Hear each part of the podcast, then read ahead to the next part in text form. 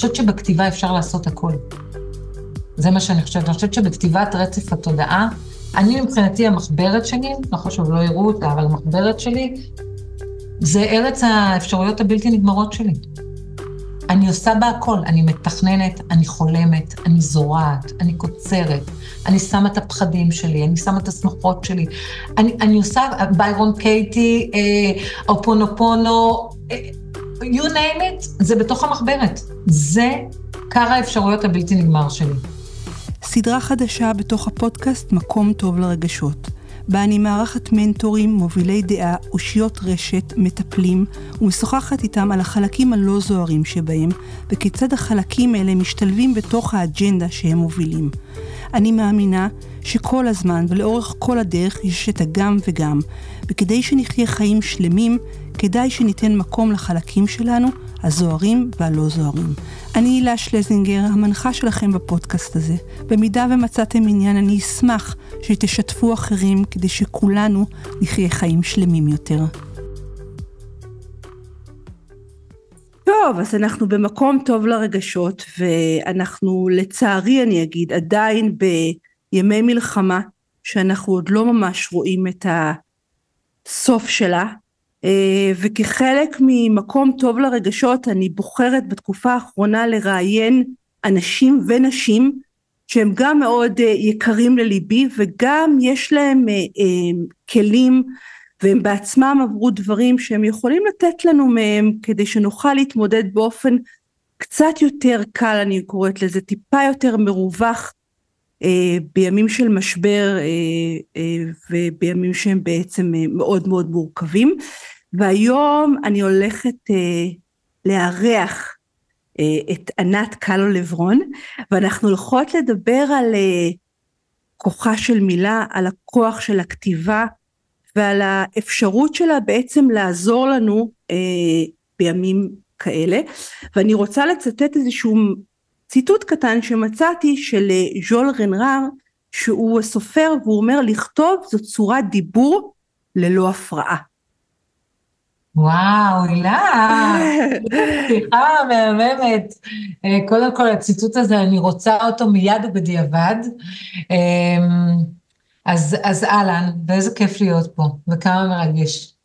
היו לנו כמה, כמה, כמה מפגשים בחיים, לי ולך, אה, במקומות יותר גבוהים, יותר נמוכים, כל אחת אה, וה, והסיפור שלה.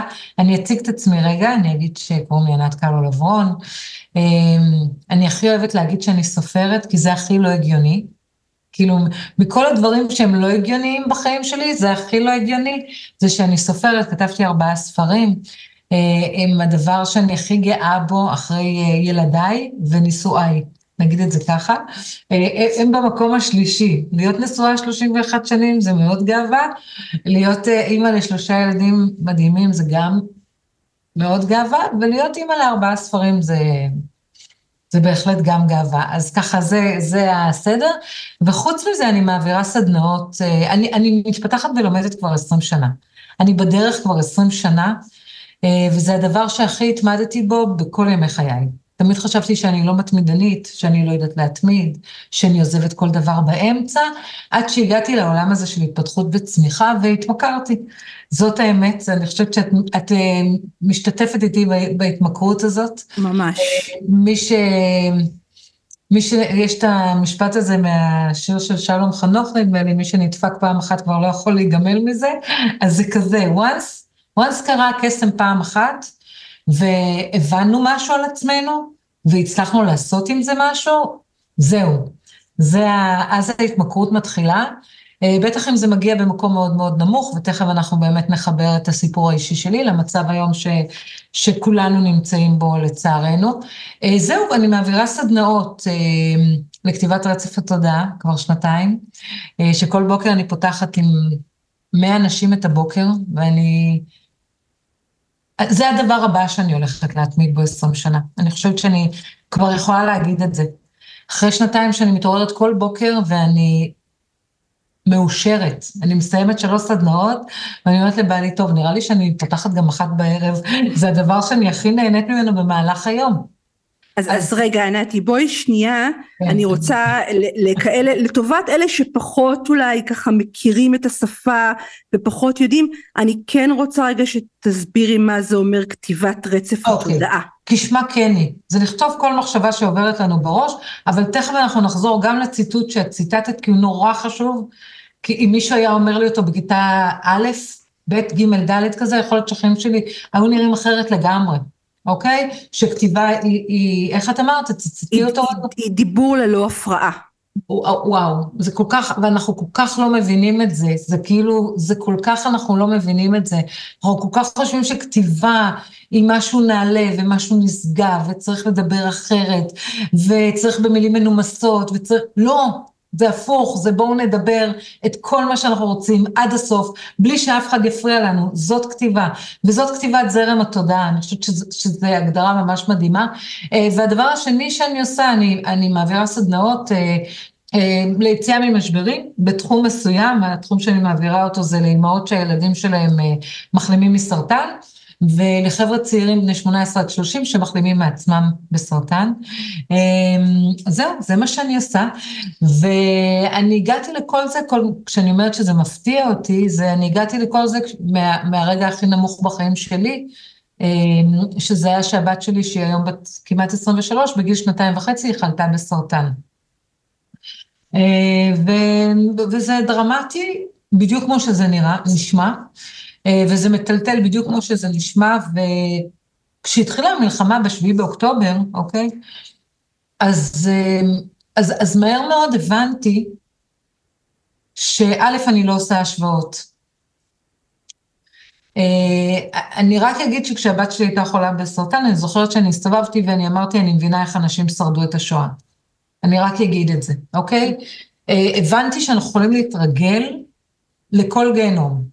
באשר הוא, גם כשהתינוק שלך באיום קיומי, אוקיי?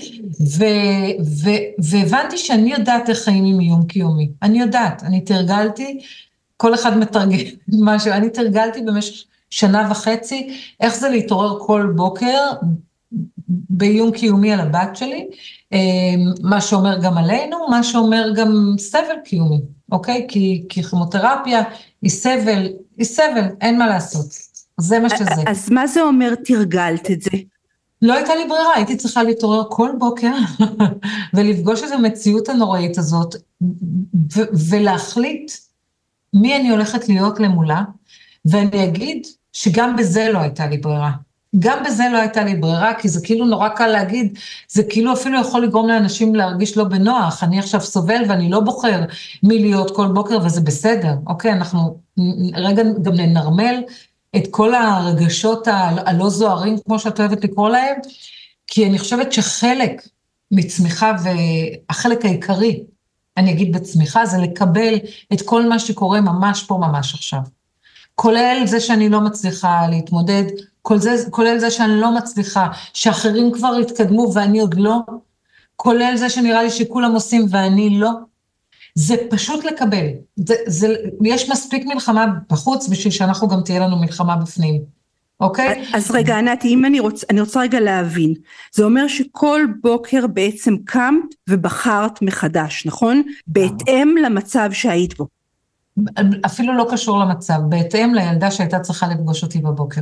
לא קשור לשום מצב. המצב okay. יכול היה להיות הכי גרוע. אני הייתה ילדה בת שנתיים וחצי שחיכתה לראות אותי כל בוקר, ומבחינתי חיכתה לראות אותי חזקה, אפילו מחייכת. אמ, עובדת באושר שלה, זאת הייתה העבודה שלי. אני עבדתי באושר של הבת שלי כשהיא הייתה באיום קיומי. זאת הייתה... איך, איך, איך עושים את זה? באמת אני שואלת עכשיו, באמת ש... לא באמת כמטפלת. אני אומרת באמת שמבחינתי לא הייתה, אין, לא הייתה פה בחירה. דרך אגב, כשאין ברירה, כשמאמינים באמת שאין ברירה, היצירתיות היא בטירוף. אני, אני בטירוף, אוקיי? אבל, אבל, אבל צריך להבין, צריך לרגע להיכנע לסיטואציה ולהבין שאין ברירה. זה לא הולך לשום מקום, אוקיי? ואז כשאנחנו מקבלים את המצב, אז, אז אפשר, אז נפתחות כל האפשרויות. כי כל עוד אנחנו במריבה, היא תחלים מחר, היא תחלים מחרתיים, היא לא. זה ייקח שנה וחצי, זה מה שזה ייקח.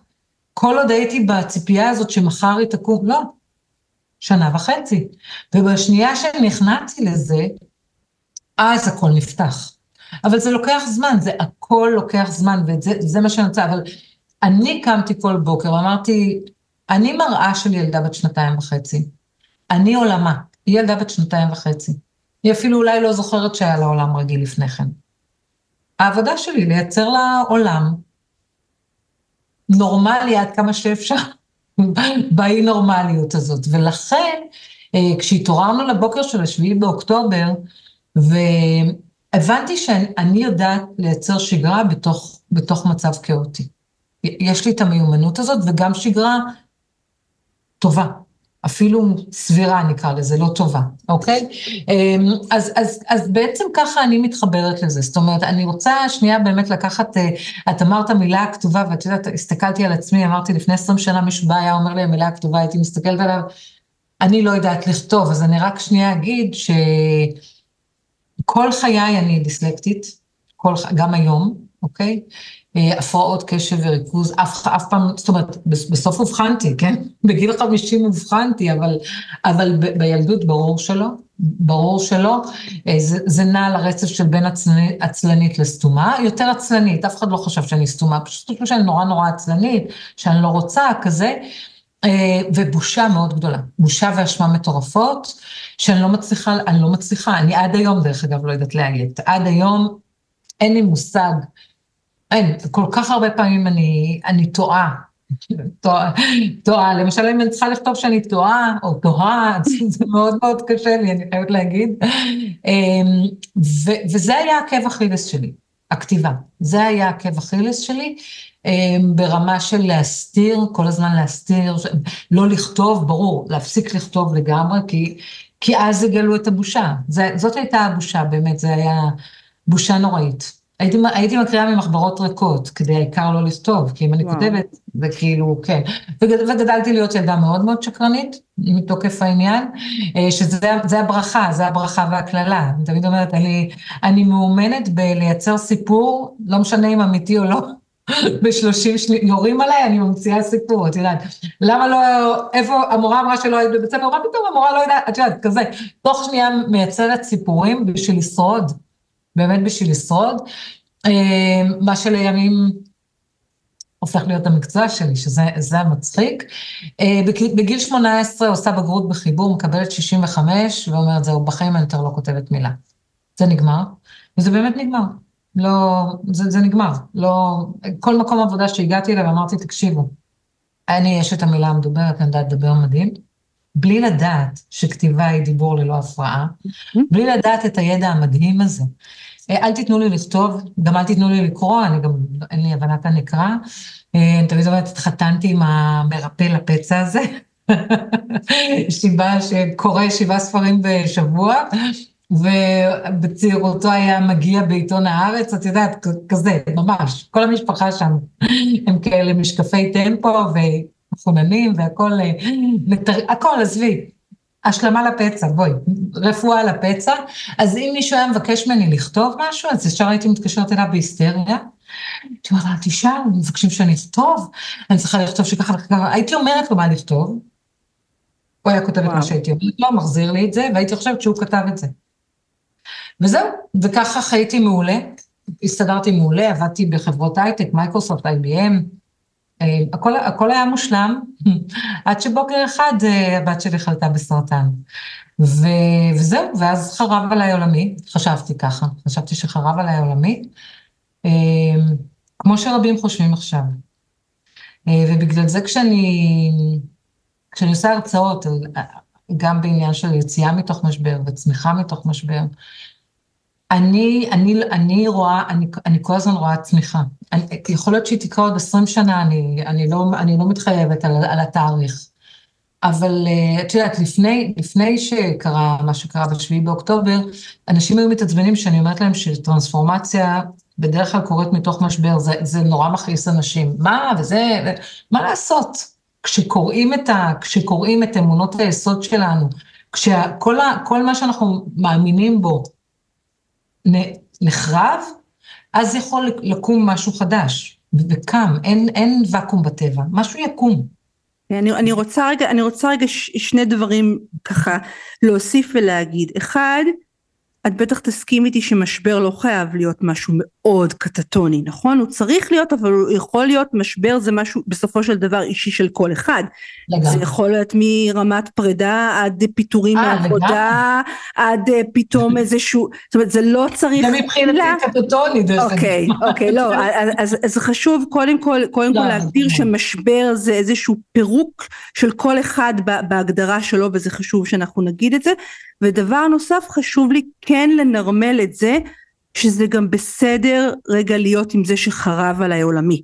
לגמרי. לפני שאני אני... רואה צמיחה, לפני שאני הולכת למקום, זאת אומרת, אני לא, שומעת לא. עדיין מאנשים גם היום, שכאילו הם לא מרגישים נוח לתת לגיטימציה לחורבן. ולקושי ולכאב ולעצב אז, אז, אני, אז חשוב לי רק שנניח לא, את זה. אני לא נכנסת, בוא אני אגיד לך משהו, אני עוד משהו שאני אני יודעת שלעולם לא נצליח באמת אה, לענות על כל, על כל מי שמאזין לנו. את יודעת, אני יכולה לדבר, אני מדברת משהו אחד, כמות האנשים שיקשיבו זה כמות הדברים שאני אומרת. כי כל אחד מעביר את זה דרך הפילטר שלו. אני אמרתי שחשבתי שחרב עליי עולמי. זאת אומרת, אין מי שתיתן יותר לגיטימציה לאמונה שחרב עליך עולמך ממני. אבל יחד עם זאת, אני יודעת שהחורבן הזה היה בסוף לידה.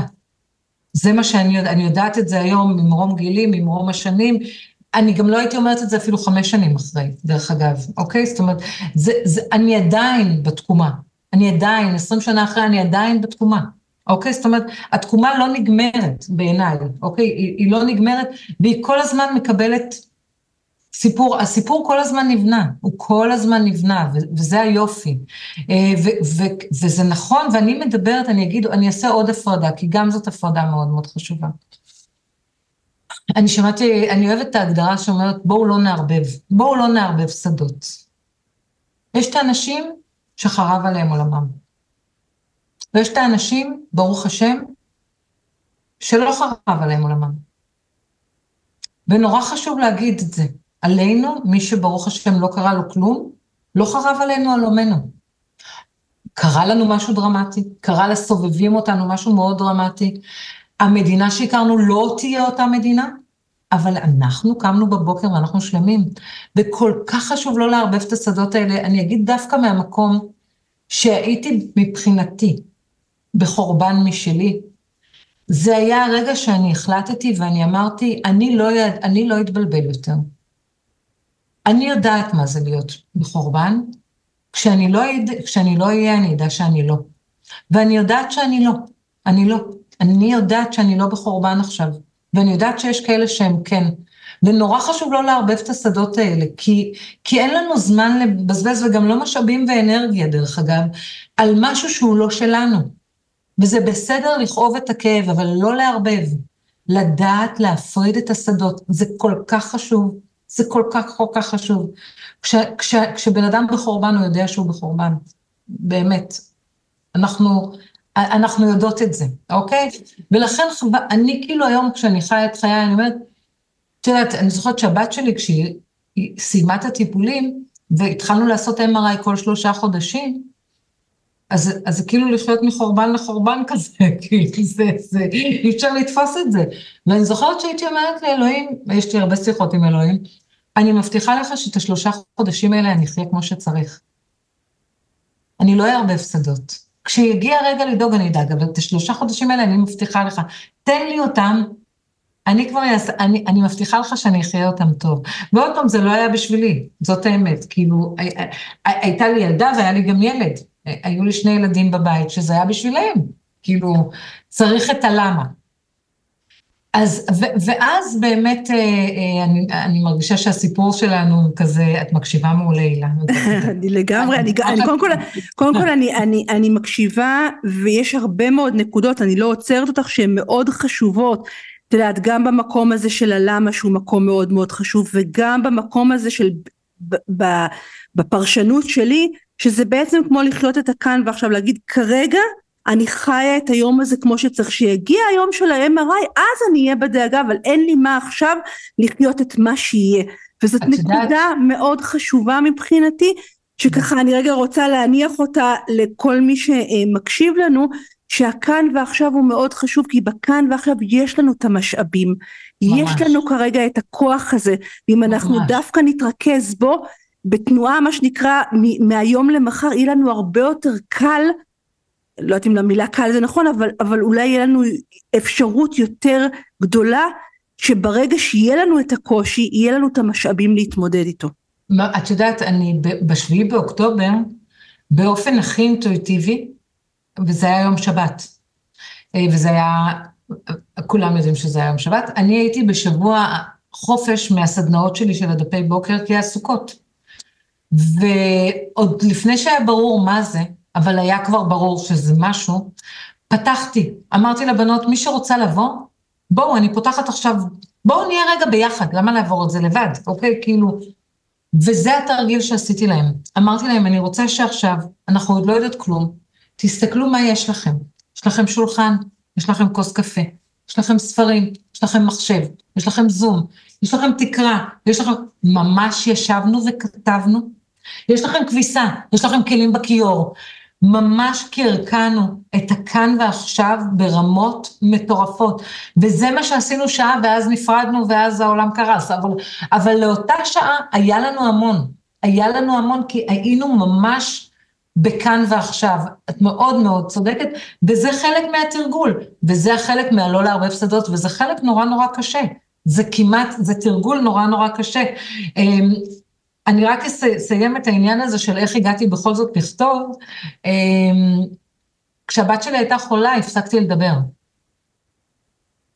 וזה, וזה, את יודעת, בזה זה נגמר, אני בן אדם שמאוד מדבר ומאוד מוציא.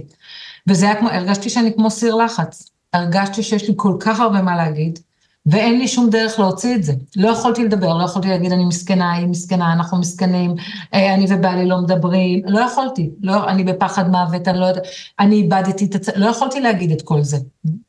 ואז יום אחד פשוט, אה, א', יום אחד פשוט נכנעתי, נגיד את זה גם ככה, שהיה איזה קטע משברי שפשוט אמרתי לאלוהים, לא מנסה יותר כלום.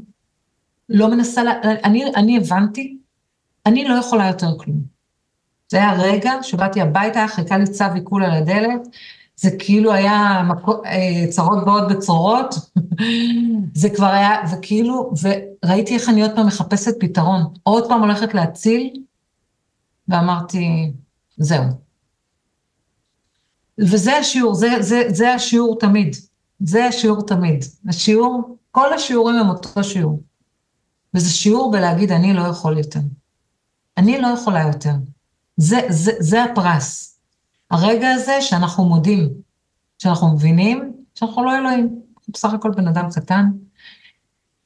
לא ידעתי אז שאני נותנת לעצמי מתנה מטורפת, מבחינתי זה היה הרגע הכי נמוך בחיים שלי.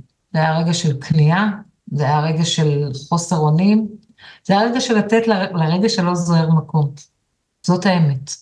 זה רגע אחד להסכים לו ולהגיד, אני לא יכולה יותר.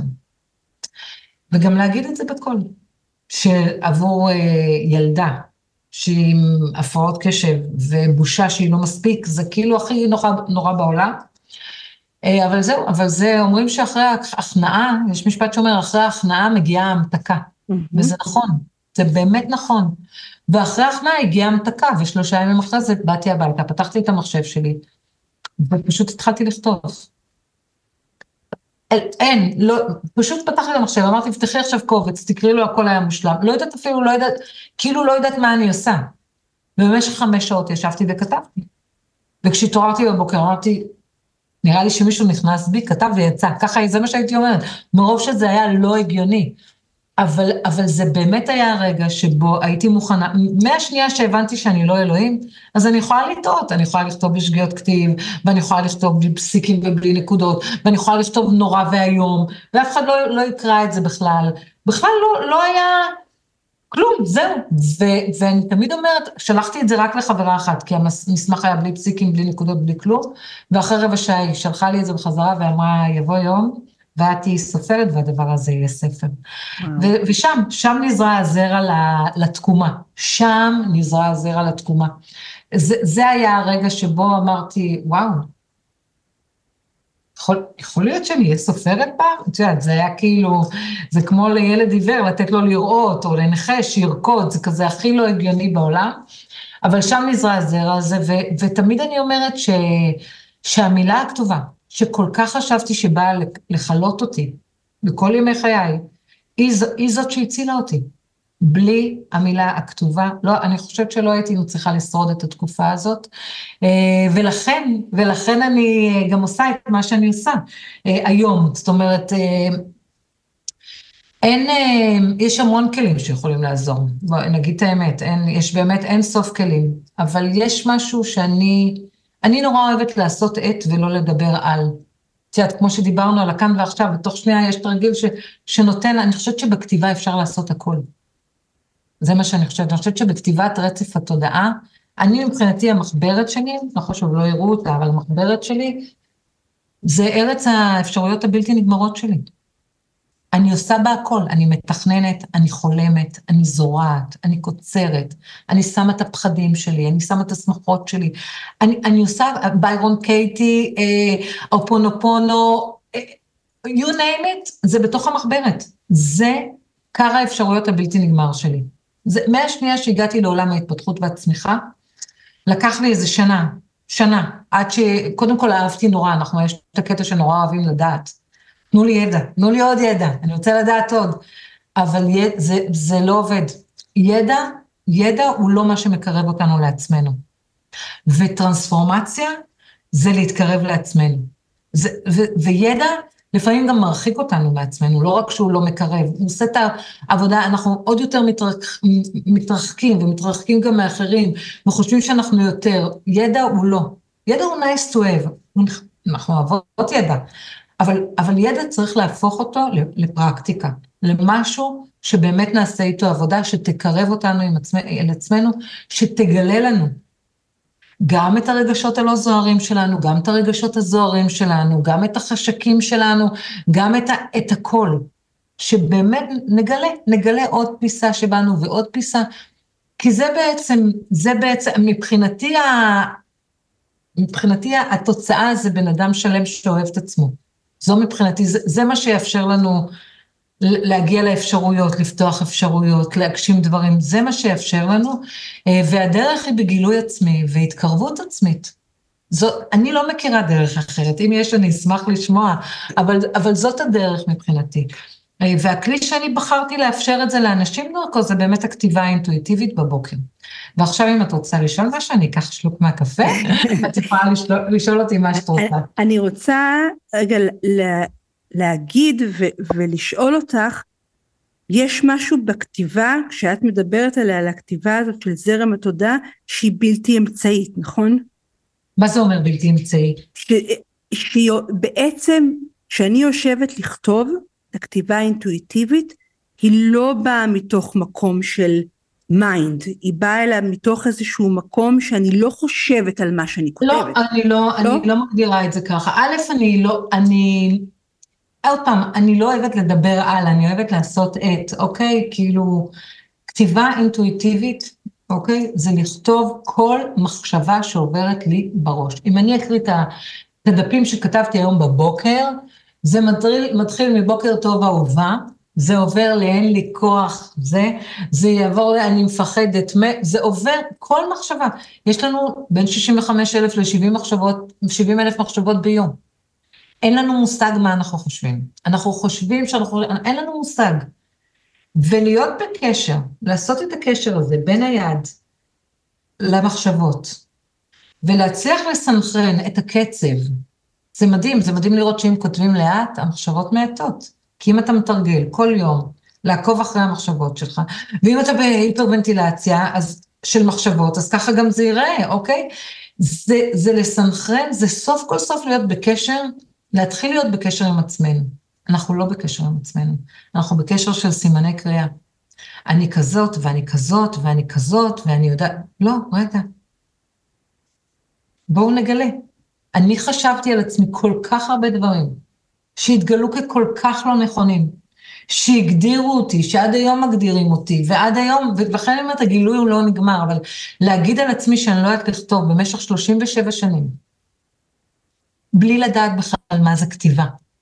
באיזושהי אמונה שיש לי הגדרות מה זה כתיבה, ויש לנו הגדרות על כל דבר ועניין, יש לנו הגדרות על כל דבר ועניין, ואנחנו יודעים, ולמה אנחנו יודעים? כי אנחנו לא יכולים לעשות חוסר ודאות, ואנחנו ממלאים את החוסר ודאות בוודאות כאוטית, בוודאות שהיא בדרך כלל ה-Worst case scenario, היא בדרך כלל להגיד על עצמנו דברים, אני לא כזאת, ואני לא כזאת, ואני לא טובה בזה, ואני עוזבת כל דבר, ואני לא, ואין לי סבלנות, ואני, את יודעת, קרה לי השבוע, השבוע, לפני יומיים, היה לי איזה דין ודברים עם אחת המשתתפות שלי בדפי בוקר, אמ, ועצרתי אותה באמצע, זה קורה לפעמים, לא הרבה, אבל זה קורה לפעמים. הסתובבתי כל היום בתחושה לא טובה. אמרתי, אני הייתי קשה מדי, לא הייתי צריכה לעצור אותה, למה אני כזאת אלימה, לא, עוד פעם, כל הדיבור הזה, ההלקאה העצמית שאנחנו כל כך מהר הולכים אליה. ובערב היא באמת שלחה לי הודעה שהיא, שהיא מזועזעת ממה שקרה. זאת אומרת, בסדר, היא... ואני המשכתי עם ההלקאה. ואז אמרתי לעצמי, רגע, אבל יש הקלטה. עכשיו, הקלטה זה סטארט-אפ. כי בהקלטה אתה יכול ללכת לראות מה באמת קרה, שחבל שאנחנו לא מקליטים את עצמנו כל הזמן, כי היינו מגלים, גם לטוב וגם לרע, ונכנסתי להקלטה, ונדהמתי. נדהמתי מהעדינות שלי, נדהמתי מהקוהרנטיות שלי, נדהמתי באיזה מקצועיות עשיתי, אמרתי, וואו, וואו. עכשיו, המהירות שאנחנו שופטים את עצמנו, ורצים להאמין לעצמנו שאנחנו אלימים, וזה פשוט מדהים. וכשאנחנו יכולים רגע להיות בקשר עם עצמנו, שנייה אחת באמת בקשר אמיתי, לבוא, אני תמיד אומרת, בואו נבוא סקרנים. בואו נבוא סקרנים. זה לא טוב ולא רע, זה סקרנות. גם לא, זה לא טוב ולא, זה, עצרתי אותה, זה טוב או רע? מי יודע? באמת מי יודע אם זה טוב או רע? לבוא לאיזה סקרנים, לבוא לעצמנו סקרנים, לבוא לעולם סקרנים. ו, וכן, עוד פעם, קרה דבר נורא. קרה דבר נורא, אבל אפשר להחזיק, זה להחזיק בקטנה. טיפה סקרנות. לאן זה ייקח אותנו? לאן זה ייקח כל אחד מאיתנו. ואת שאלת אותי מקודם, האם, האם משבר חייב להיות נורא דרמטי? משבר הוא דרמטי גם אם נפל לי עיפרון על הרגל, אוקיי? אבל העיפרון הזה גרם לי להאמין שהעולם אכזר, קרה לי משבר נוראי. ברגע שהאמונות היסוד שלי מתערערות, את יודעת, אחת העבודות שעשיתי, כשקרה, כשקרה שביעי באוקטובר, ראיתי שכל האמונות שבניתי במשך 20 שנה הולכות, הולכות לעזאזל. היקום ידידותי, נו באמת. יש מי ששומר עלינו, נו באמת. אם אנחנו נדמיין דברים טובים יקרו, נו באמת. הכל כאילו היה נראה הבל הבלים. אה, נכתוב את עצמנו בבוקר.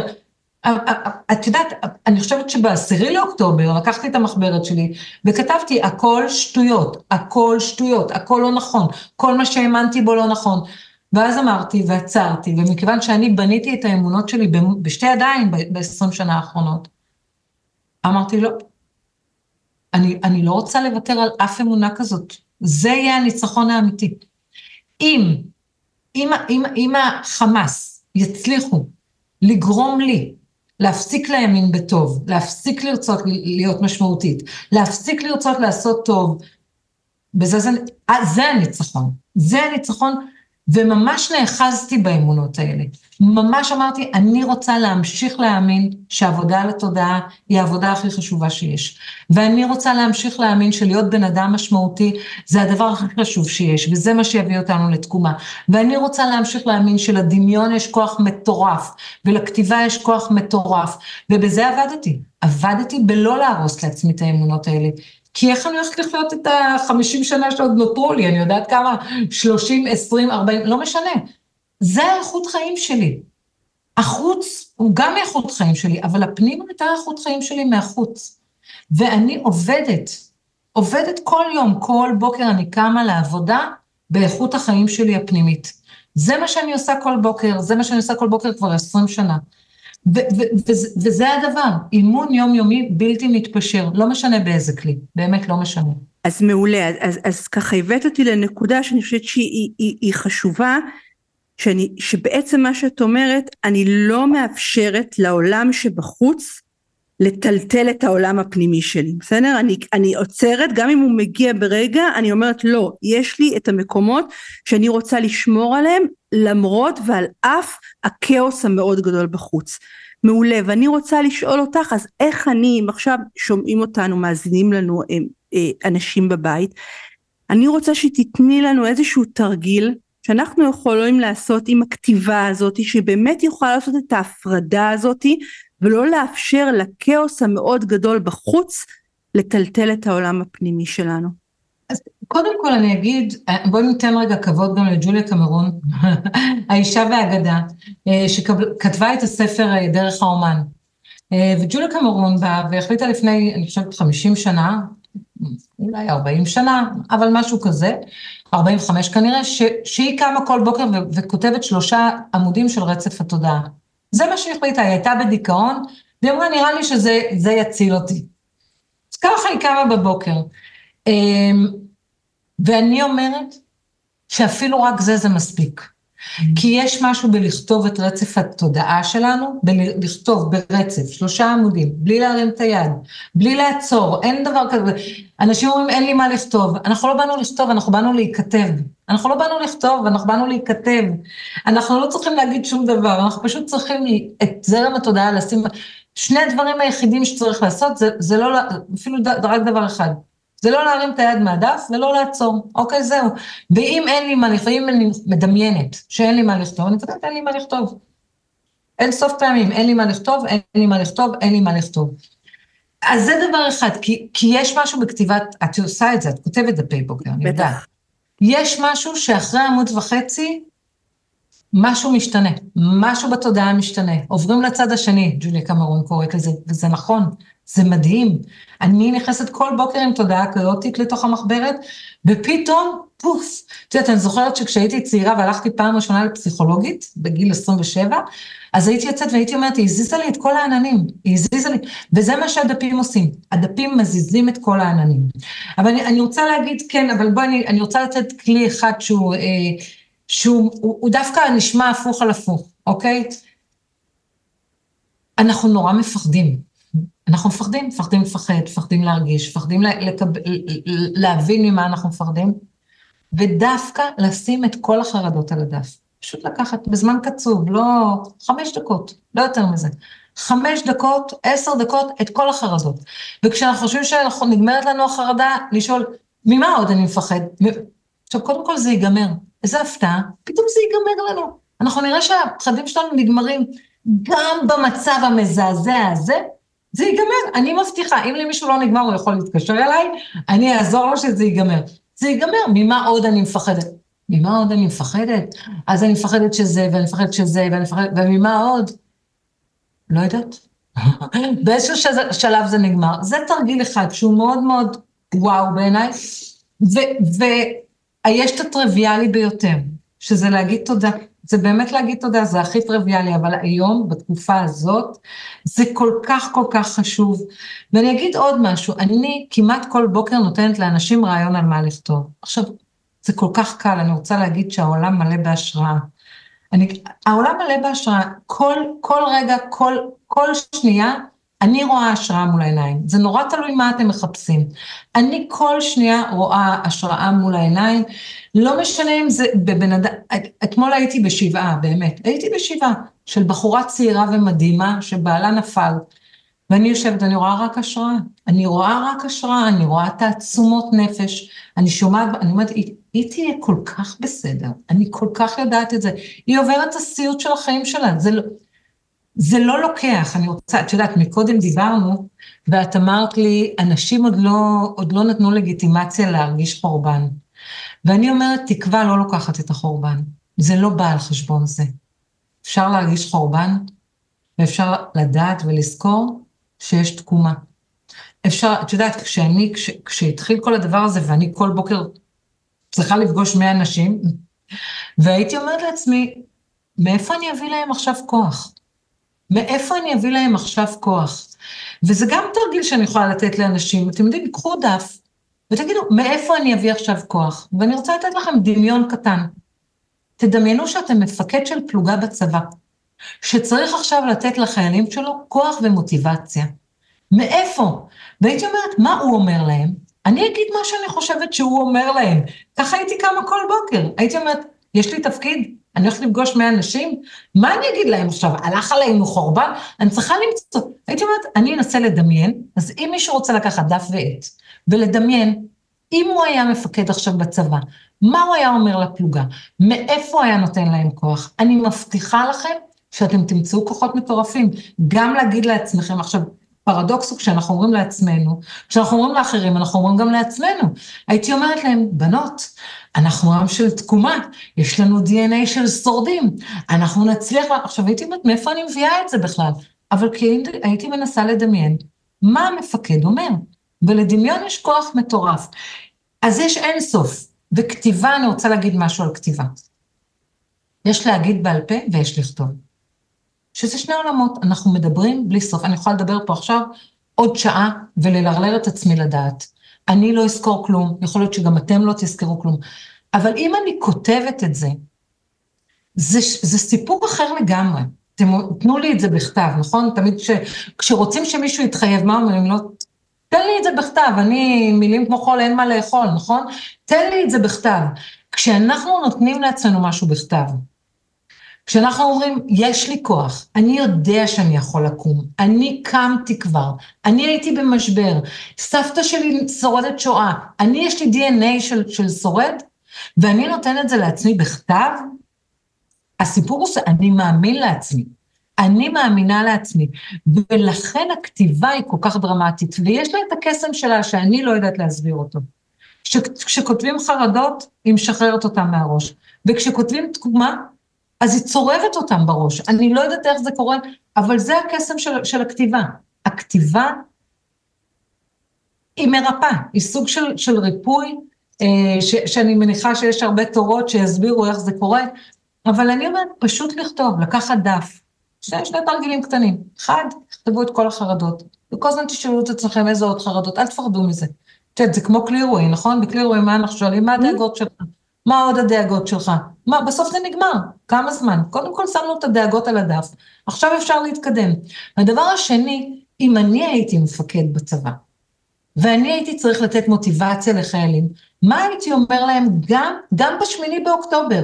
מה הייתי מזכיר להם? מה הייתי מזכיר לעצמי? איזה כוחות יש לי, מאיפה יש לי כוחות, מאיפה אני יודעת שאני אשרוד, מאיפה אני יודעת, כבר שרדנו, כל אחד פה שמקשיב כבר שרד פעם, אם הוא זוכר או לא, שרדנו, אנחנו שורדים כל יום.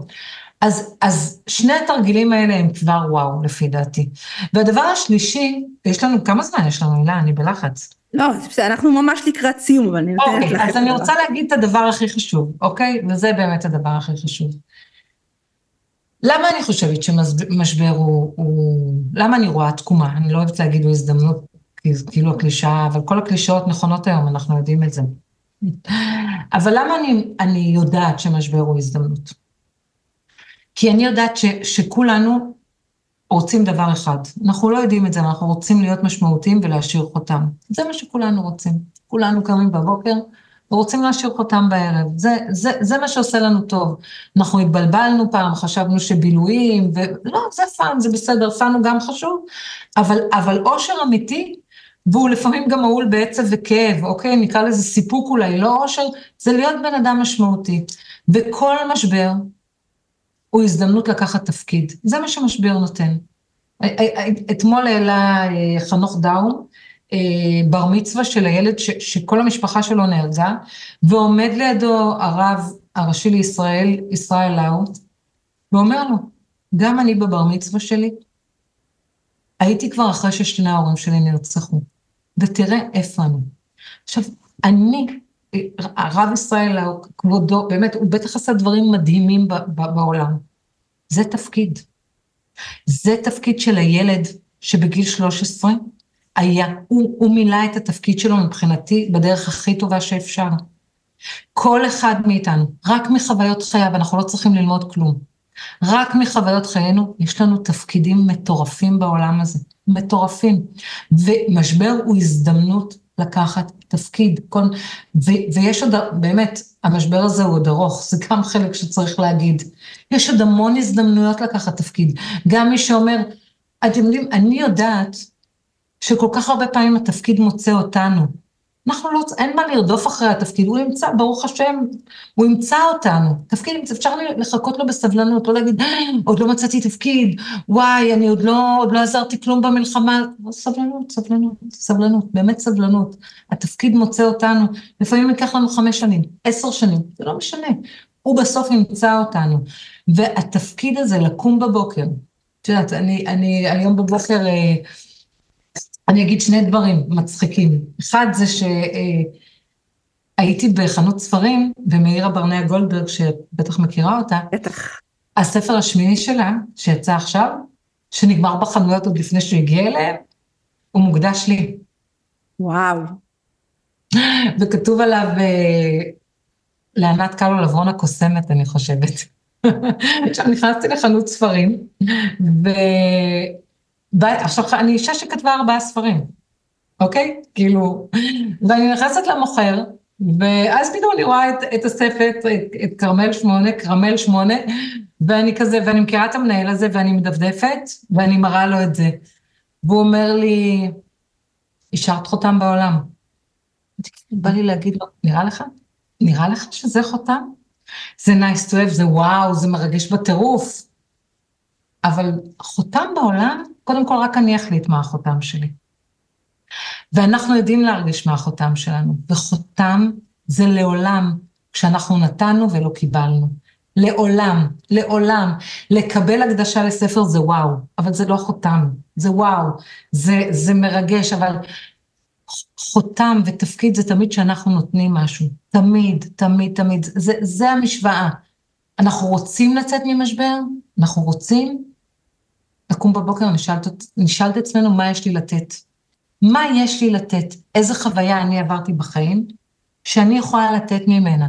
יכולה לתת ממנה הקשבה, יכולה לתת ממנה השראה, יכולה לבוא ולהגיד, זה מה שהציל אותי.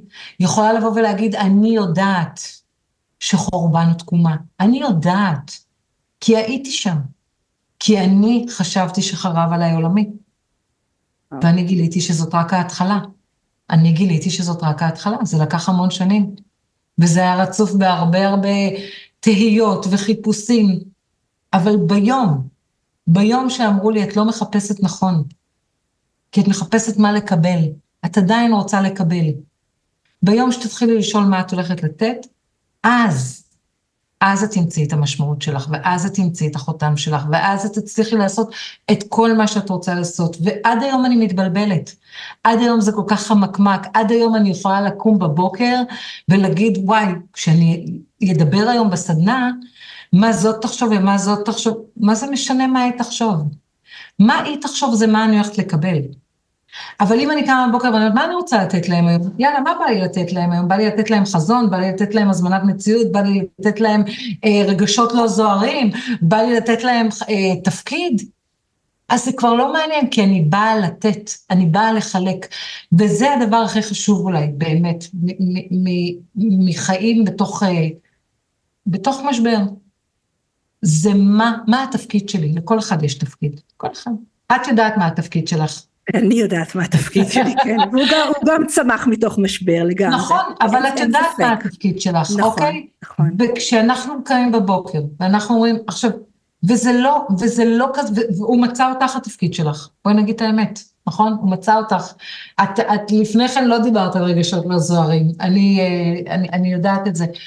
ו, ולבוא, מה יש לי לתת? מה יש לי? יש לי לתת קפה? אני אתן קפה. יש לי לתת חיוך? אני אתן חיוך. יש לי לתת uh, הבנה, יש לי לתת שאני לא מצליח לקום בבוקר, אני אספר את זה לאנשים, כדי שהם ידעו שיש עוד מישהו שלא מצליח לקום בבוקר. יש לנו מה לתת, יש לנו, גם אם נדמה לנו שאין לנו. תמיד יש לנו מה לתת, תמיד. אז אני חושבת שזו נקודה מעולה לסיים בה, ואני אגיד שזאת שאלה נהדרת לשאול את עצמך באמת, את עצמך, מה יש לי לתת, אני חושבת שזה מקום נהדר, ושני התרגילים שאת נתת, שאני מאוד אוהבת כי הם שני שבילים, שביל אחד לאפשר מקום בעצם לרגשות הלא זוהרים, וכן בואו תוציאו את כל מה שאתם מפחדים, והכתיבה בעצם עושה לזה framing, מתישהו זה נגמר, שזה נהדר מבחינתי, והדבר השני זה באמת להיזכר במשאבים שלנו, בכוחות שיש לנו, אני חושבת שזה שני תרגילים נהדרים, אה, לקחת אותם אה, ולהתחיל פשוט לתרגל אותם, ואין לי ספק שזה באמת יכול לאפשר, אני קוראת לזה אפילו 0.1, איזושהי עלייה קטנה, כזה להרים את הראש קצת מתוך המקום שכל אחד ואחת מאיתנו נמצאים כרגע. ואני רוצה להגיד לך תודה רבה, ענת יקרה, באמת, על, על כל ה...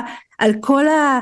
רציתי להגיד ידע, אבל על השפע ועל על, על המקום באמת שהוא הוא, הוא מאוד עוצמתי, שאת נמצאת בו ואת באמת יכולה לאפשר גם לי לראות עוד דברים מנקודת מבט קצת יותר אה, אה, אה, יכולה ומאפשרת ומאירה, אני קוראת לזה גם ברגעים כאלה.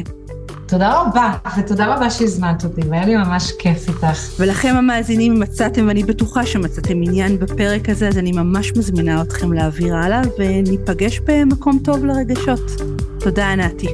תודה, הילה אהובה. ביי.